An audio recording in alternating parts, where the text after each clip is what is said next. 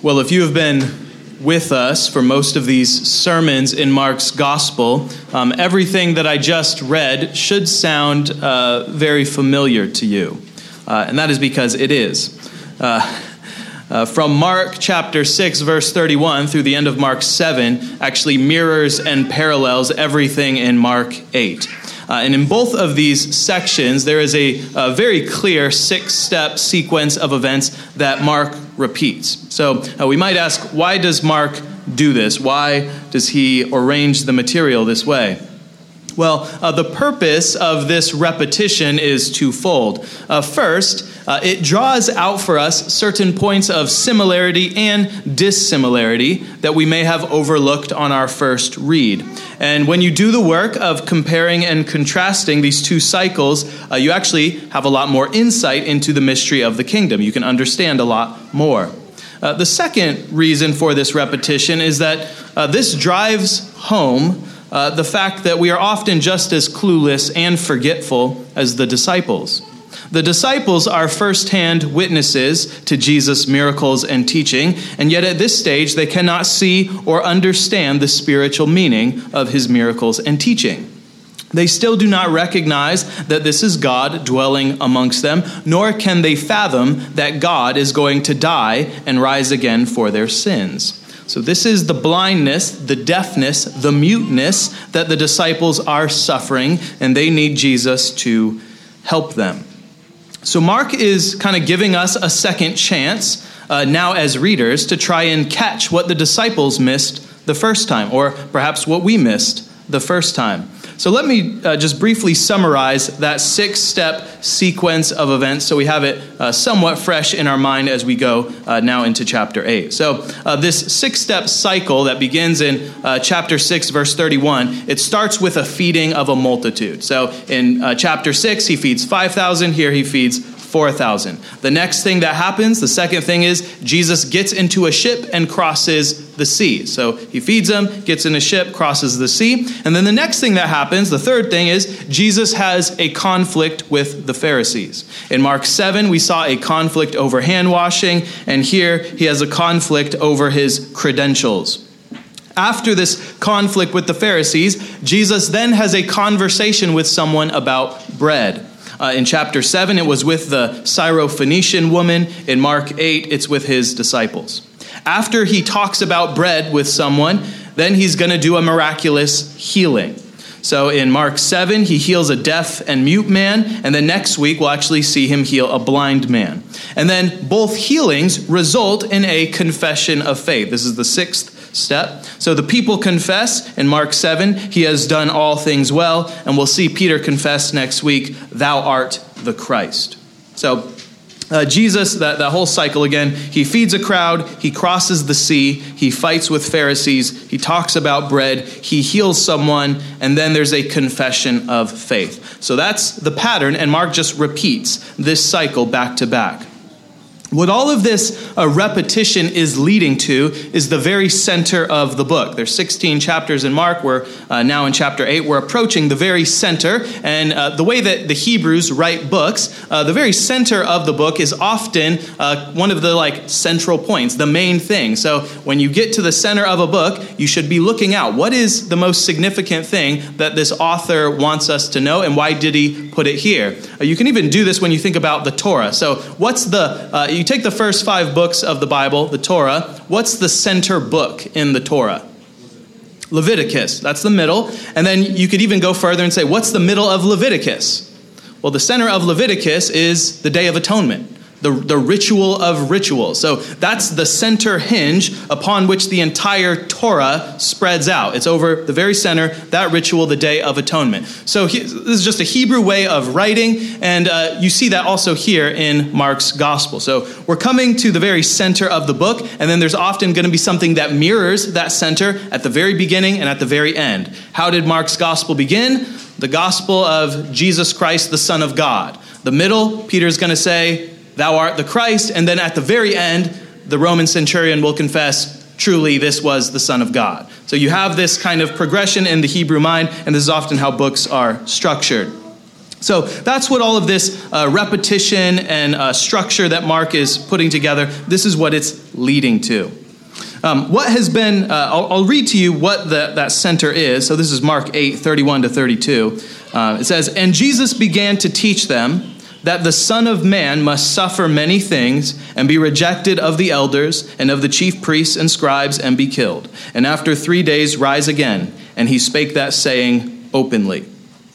Uh, one of the challenges, if you've been a Christian for a while or are familiar with the Gospels, is you kind of start reading the Gospel already knowing how it's going to end, and you can kind of forget that so far we've preached all these sermons in Mark.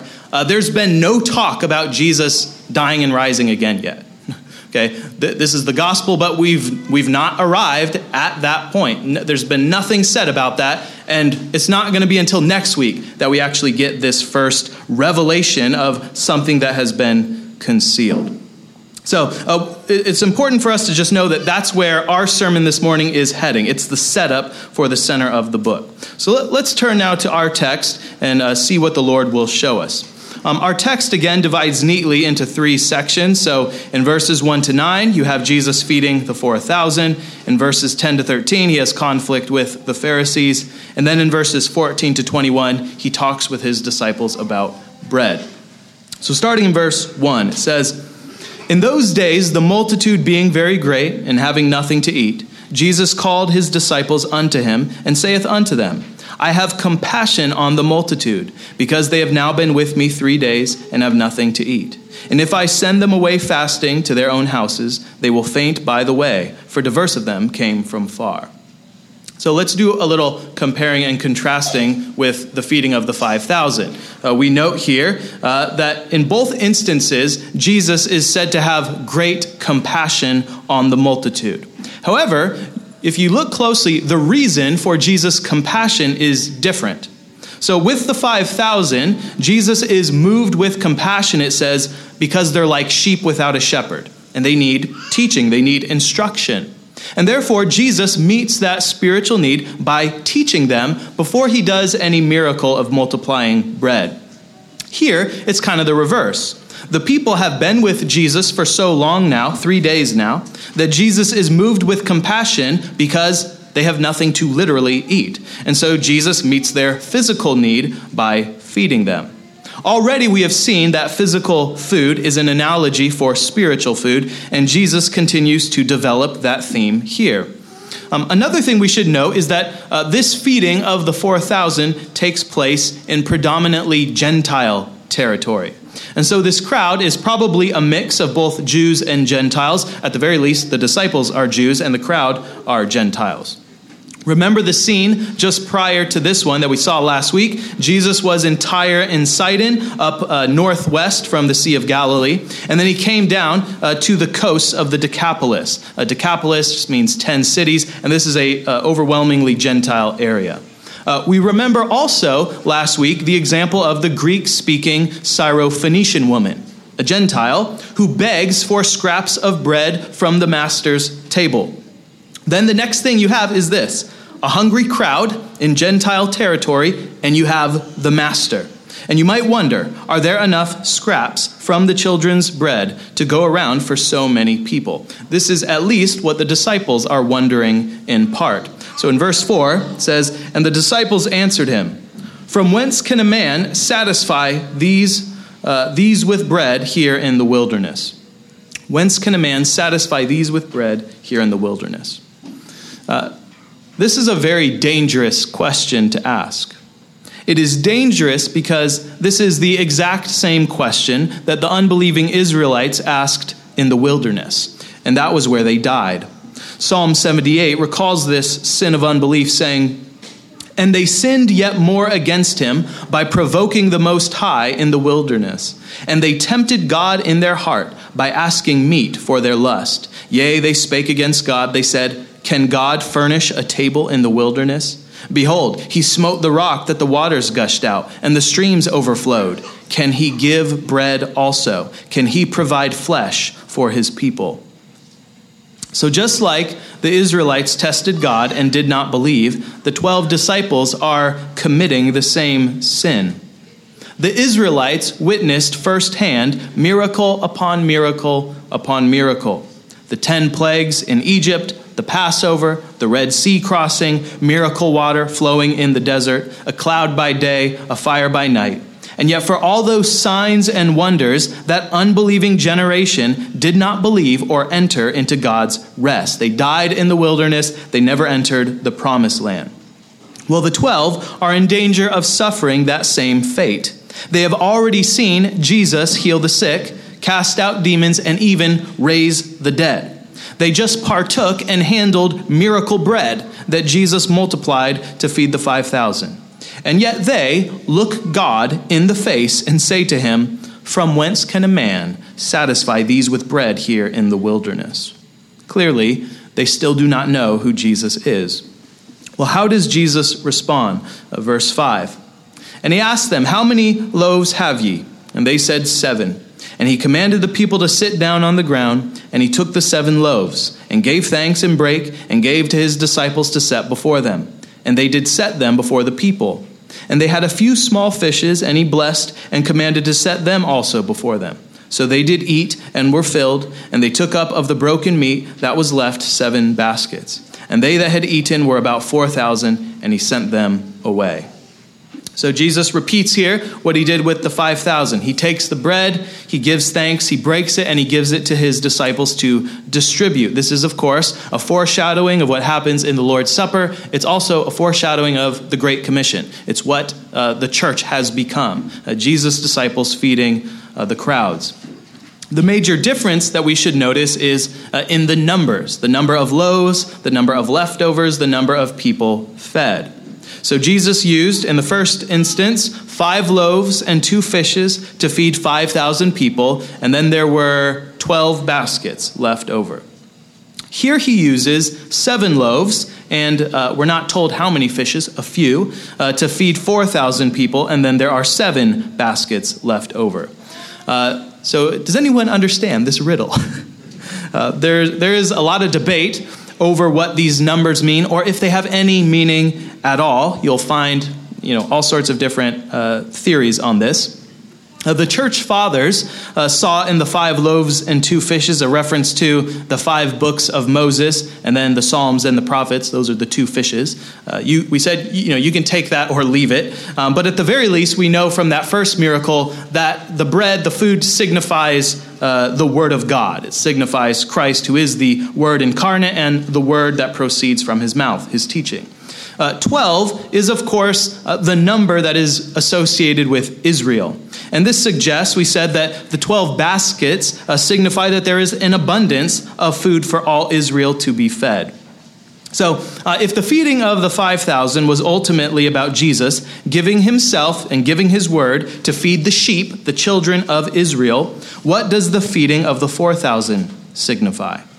Well, because this is a, a predominantly uh, a crowd of Gentiles, and because we just saw Jesus feed a Gentile dog, the Syrophoenician woman, this feeding of the 4,000 suggests that the Gentiles are not only going to get scraps, they are eventually going to get a full meal right alongside the children of Israel. And this, of course, is exactly what the New Testament teaches and says in many places. I'll give you a few examples of this. Uh, Paul says in Galatians 3 29, it is those with the faith of Abraham who are Abraham's seed and therefore heirs according to the promise. Ephesians 2, in Christ both Jews and Gentiles die and rise again and are united into one new man, the body of Christ. Uh, in Romans 1:16, Paul echoes Jesus' order of feeding when he says, uh, "I'm not ashamed of the gospel," and that gospel is to the Jew first and then to the Greek.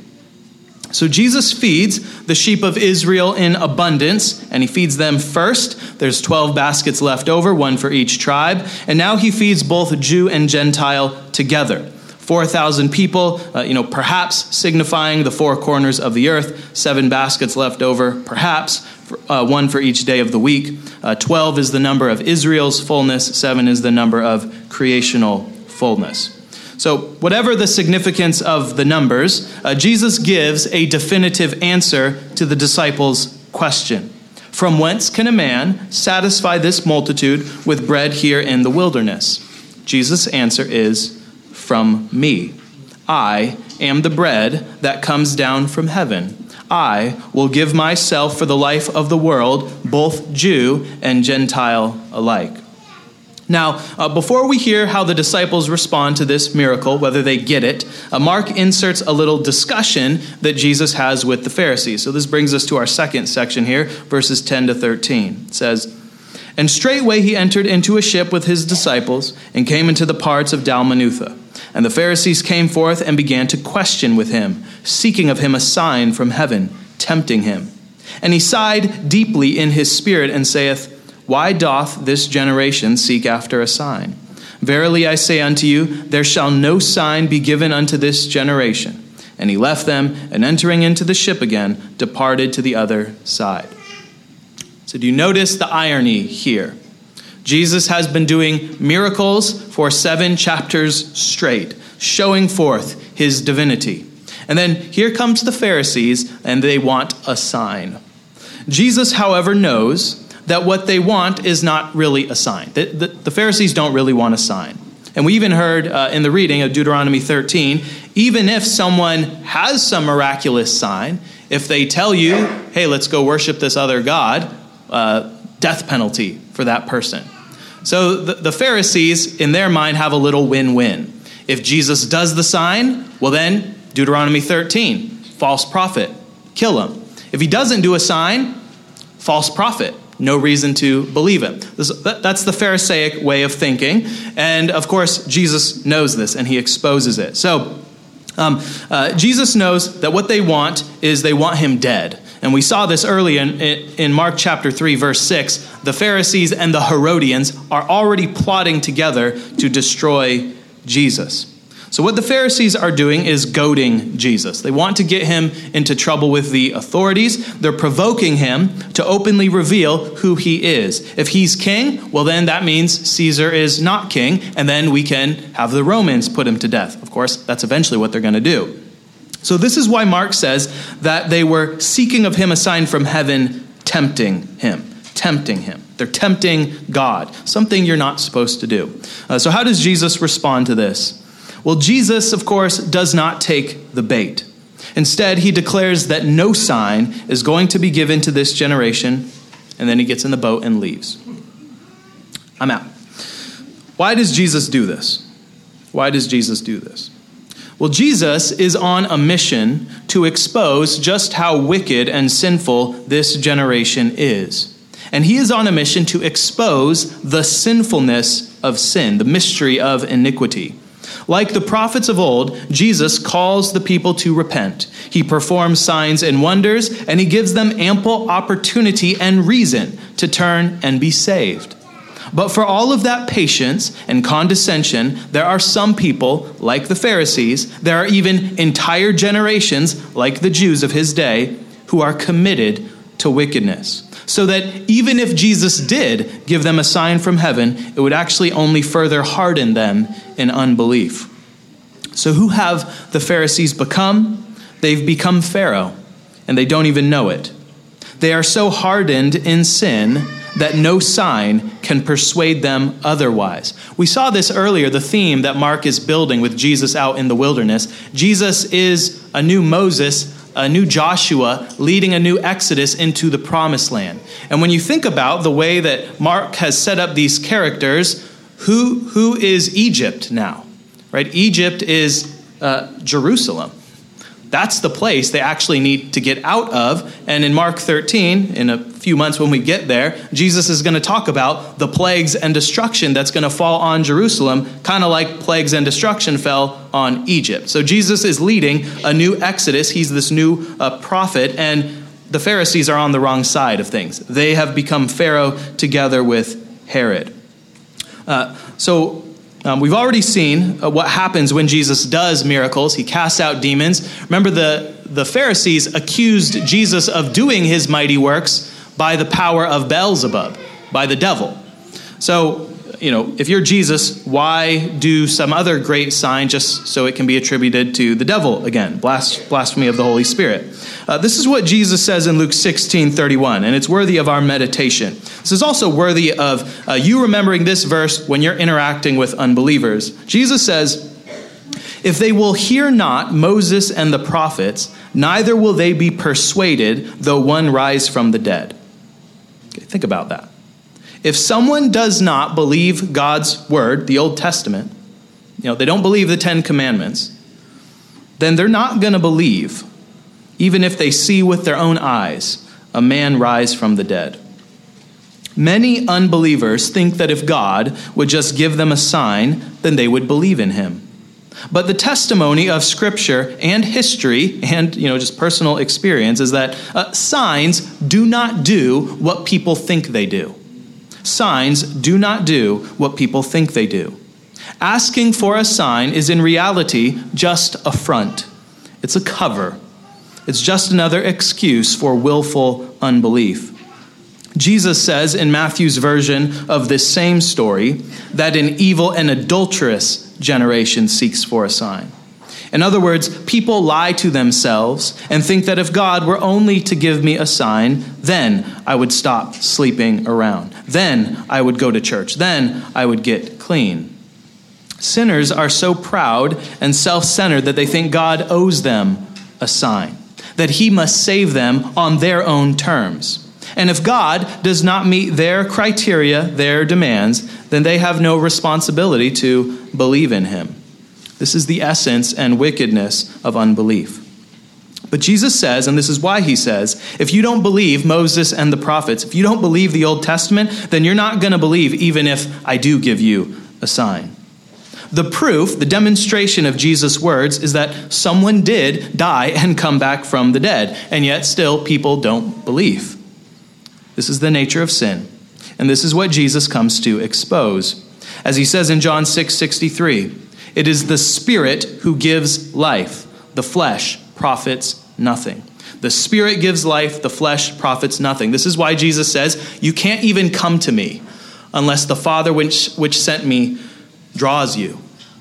Man cannot come without divine grace. So, if you want to be saved, you must utterly abhor, you must hate, you must forsake your flesh. And if you find in yourself that temptation to ask God for a sign in order to believe, be careful, beware, because you are like a fish asking for proof of water. There are signs of God everywhere. You are a living, breathing sign. You bear the very image of the Trinity. Your conscience testifies to God's moral law. You know right and wrong. Your desires, your secret innermost desires testify that you are made to live forever. No, nobody wants to die. And if you look up at the sky, the heavens are shouting, screaming the glory of God. The sky above proclaims his handiwork, Psalm 19. Furthermore, the fact that this world is full of Christians is a perpetual witness that Jesus Christ died and rose from the dead. We are those who Jesus spoke of when he said to Thomas, Blessed are they that have not seen and yet have believed. John 20, 29. An evil and adulterous generation seeks for a sign. And Jesus says, No sign from heaven will be given to them, only the sign of Jonah descending into the heart of the earth. Well, as bad as the Pharisees are, uh, the disciples are not much better. In verses 14 to 21, they continue to miss the point of Jesus' miracles and teaching. So, if anybody has seen some signs, uh, the disciples have seen some signs, and yet they still are unbelieving. So, verse 14, it says, Now the disciples had forgotten to take bread, neither had they in the ship with them more than one loaf. And he charged them, saying, Take heed, beware of the leaven of the Pharisees and of the leaven of Herod. And the disciples reasoned among themselves, saying, It is because we have no bread. So, what is the disciples' problem? Uh, they're not like the Pharisees who are trying to get Jesus killed or tempting him for a sign. Uh, the disciples' blindness is of a different species, a different sort. They see the signs, they eat the bread, they hear the teaching, but they have no understanding. They don't understand what it means. So Jesus says to them, Beware of the leaven of the Pharisees and of the leaven of Herod. And they take that as, uh, is he warning us about getting bread from those guys? they're, they're confused. They think he's talking about bread. Uh, we, we learn in Matthew's gospel that Jesus is actually warning them about the false doctrine and hypocrisy of the Pharisees and Herod. Uh, that's what leaven is. So, the leaven of the Pharisees is that they elevated, as we have seen earlier, uh, their traditions, their traditions above the Word of God. Their leaven, their teaching, is to appear orthodox, to appear righteous, while inwardly nursing adulterous and covetous hearts. Pharisaic leaven cloaks wickedness under the guise and appearance of righteousness. Well, what about the leaven of Herod? Uh, the leaven of Herod, on the other hand, is uncloaked pomp, uncloaked perversity. Herod's leaven is the delusional grandeur that styles oneself above one's true rank. The Herodians, and perhaps Herod himself, thought that he was the Messiah. He was the Christ. You think there's all these prophecies in the Old Testament about a Messiah who's going to come, and if you calculate according to Daniel, it's going to come about this time, the time when Jesus comes. And who else just happens to be ruling at that time? Well, Herod. So you can imagine someone using the scriptures, like the Herodians, to prove Herod, you're the one that's prophesied in here. You, you must be the Christ. You must be the Messiah. So there was a whole Herodian cult uh, around King Herod. Of course, uh, anyone who inquired into Moses and the prophets would know that uh, this Herod does not really qualify. And yet, the Orthodox Pharisees find an ally in Herod and the Herodians because they had common cause together to destroy Jesus. So Jesus says, Beware of just a little bit of that leaven entering into you. Because as the, as the Apostle Paul says in 1 Corinthians 5, Know ye not that a little leaven leaveneth the whole lump. So the Pharisees and the Herodians represent the decadence and depravity of that generation. They are the elites among that evil and adulterous generation who demands a sign. And although we might uh, think ourselves, like the disciples, immune to that kind of leaven of the Pharisees and Herod, uh, Jesus knows how weak our wills are. Jesus knows how easily we forget all the miracles he has performed. Jesus knows that we need to, we need to get bread daily from him. For man does not live by bread alone, but by every word that proceeds from the mouth of God. It's very easy to look at the disciples and laugh at them. But we forget what God did for us yesterday.